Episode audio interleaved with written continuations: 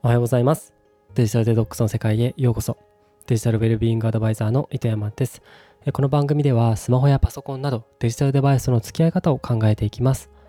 デバイスからのストレスを軽減させ人生を軽やかにしていくお話を毎週お届けしているので見逃したくないという方はフォローをお願いします。はい。えっとですね今日新しくデジタルデトックスの、えー、コースをですねあのユーデミーの方に、えー、出しました。はい。えー、今回、ユーデミーの方で出したデジタルデトックスのそのコースっていうのはですね、デジタルデトックスマスター講座というものになります。えー、このマスター講座はですね、えー、第1部基礎知識編と第2部実践編の2つに分かれていて、えっ、と、もう去年にはですね、あの第1部基礎知識編は出していたんですね。ただ第2部の実践編は出せてなくて、それを、えー、先ほど、え出したというところで、えー、期間限定でこれ無料で受けられるようになっているので、ぜひですね、皆さん、ユーデミーで、えデジタルデトックスというふうに検索していただいて、えー、見ていただけますと幸いです。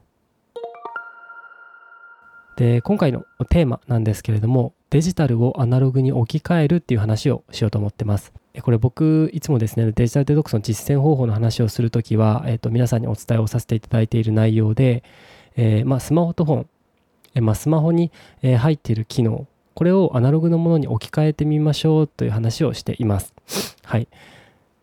皆さんちょっと考えてみてください。あのスマートフォンっていろんな機能がありますよね。えメモ機能とか時計とか、えーと、マップアプリだったりとかアルバムだったりとかカメラだったりいろんな機能が備わってると思います。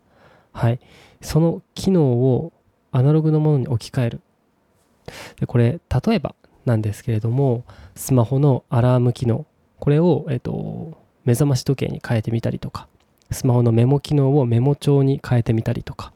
あとはカレンダー、まあ、Google マップとかですよね。皆さん使ってると思います。これを、えっと、手帳に変えてみたりとか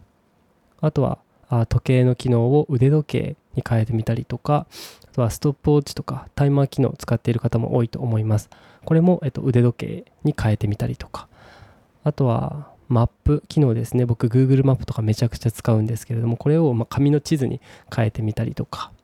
電子書籍を紙の本に変えたり、え、カメラ機能をカメラ、まあ、一眼レフとかデジカメとかそういったものに変えたりとか。あとは高齢者とか使ってる人多いと思うんですけども、え、万歩計機能を、まあ、アナログの万歩計に変えたりとか。あとはま記事ネット記事を新聞とか雑誌に変えたりとか。と電話を、固定電話だったりガラケーに変えてみたりとか。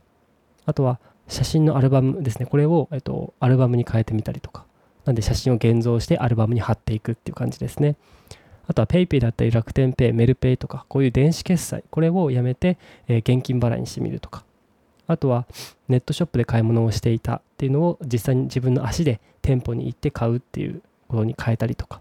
あとは最近ではアプリで勉強があのできるようになっていると思うんですけれども、僕も一時期あのアプリで、え、単語とか覚えてたんですけども、この勉強アプリっていうのを紙の教材に変えたりとか。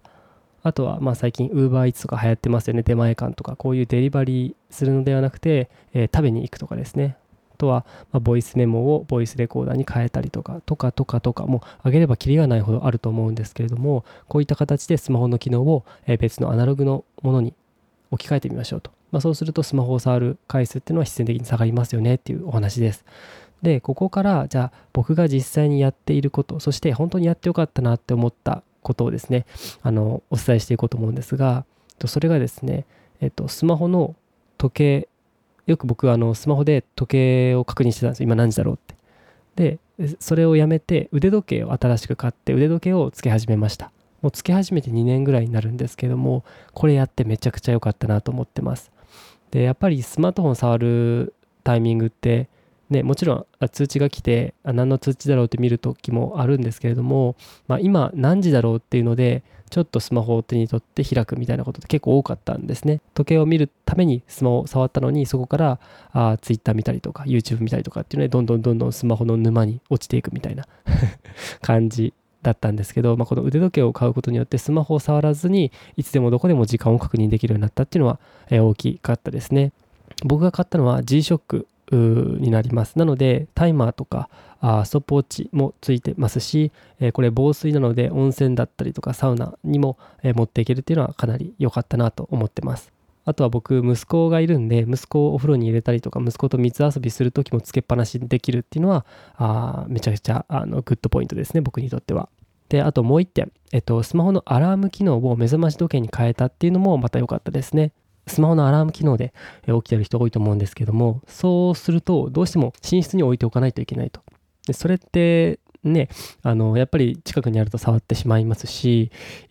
まあ、僕も前のポッドキャストでもお伝えしたと思うんですけども寝室にスマホを持っていかないようにしようみたいな、えー、話をしている中であのスマートフォンからこのアラーム機能を剥がさない限りどうしても持っていかないといけない持っていかざるを得ないと思うんですよねなんでこの新しく目覚まし時計を買っていただいてスマホは寝室に持っていかずに朝はその目覚まし時計で起きるっていうことをぜひ皆さん実践してもらいたいなと思います。でこのポッドキャストを聞いたのをきっかけにですね皆さん一つだけ一つの機能でいいのでスマートフォンからアナログのものに置き換えてみてください。でその置き換えた感想とかですね気づきだったりとかもお便りとかで送ってもらえると嬉しいです。はいではこの辺にしておこうかな。えー、この番組ではあなたからの質問や感想などお便りをお待ちしております。番組詳細欄にあるお便りフォームからお寄せください。えー、Twitter もやっているので感想はハッシュタグデジタルデトックスの世界をつけてツイートしてもらえると目を通せるので嬉しいです。ユーデミーに期間限定で無料のデジタルデトックス講座も出しているので気になる方は覗いてみてください。えー、各種リンクはこの下の説明欄に掲載しています。それでは今日はこの辺でまた来週会いましょう。